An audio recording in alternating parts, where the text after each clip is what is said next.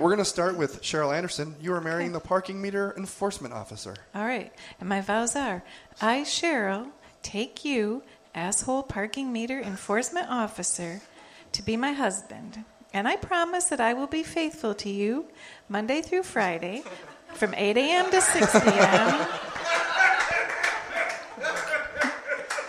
and 8:30 to noon on Saturdays. excluding Wednesdays from 9 to 11 a.m. for cleaning.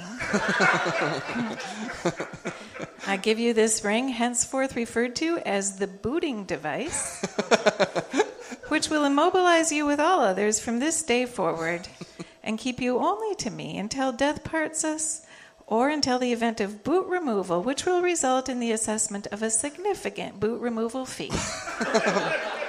Very good. That was beautiful. I hate weddings. I, I know. I, I almost know. cried again. I know. Bring in the tears. Right. Um,